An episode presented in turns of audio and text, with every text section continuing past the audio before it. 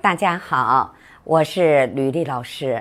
啊，前几节呢，我给大家呢讲了十四条线啊及其它的这个手诊意义。那么从今天开始呢，我给大家呢来讲咱们的八种异常纹儿啊。那么八种异常纹儿呢，它出现在不同的呃这个位置上，它代表的意义呢也不同。那今天呢，首先呢，我给大家讲一下十字纹儿啊。十字纹儿呢，实际上呢就是象形的十字纹儿啊，有的是正十字，有的是斜十字。那么十字纹儿代表的意义是什么呢？就是炎症啊，就是炎症。那么如果十字纹儿出现在咱们的巽位，大家要知道，巽位呢也是胆囊区。那我们看一下。在巽位出现了十字纹儿，我们看一下啊，十字纹儿也可以是正的，也可以是斜的。那这个代表什么呢？代表炎症。那么如果在巽位出现呢，是胆囊的位置，所以呢，它呢也代表着胆囊炎啊。一般这个炎症呢啊，还是相对来说比较轻的啊。这是在巽位出现，那十字纹儿。如果出现在方挺的位置，我们大家看一下啊，这是一线，这是二线，前面咱们都讲过了啊。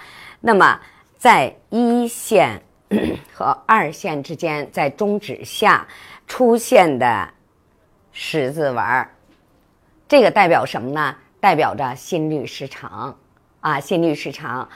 啊，如果是斜的十字纹呢，可能就是功能性的啊，可能有时候着急了、上火了、睡不好觉了、紧张了，啊，它就会出现胸闷气短、心慌心悸。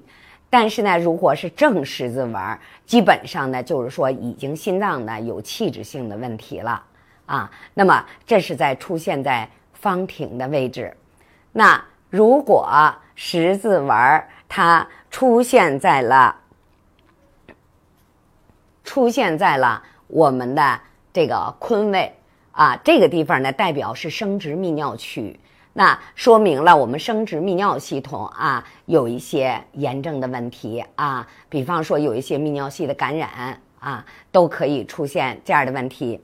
那如果说十字纹啊出现在咱们的二线上啊，讲的咱们二线上出现了十字纹，代表了什么？啊，代表了可能出现头疼，可能出现记忆力的下降啊。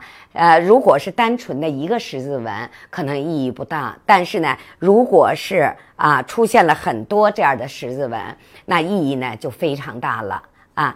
那如果说十字纹出现在了我们的生命线上，我们的三线上啊，像这样的，那么肝疲劳线。是不是是咱们的六线和三线啊？它互相之间相切出现的，那这就代表了一个肝疲劳线。那如果说十字纹出现了在一线的尾，我前面是不是讲一线的时候给大家讲了？是不是咽炎，慢性咽炎？那如果说十字纹出现在中指下。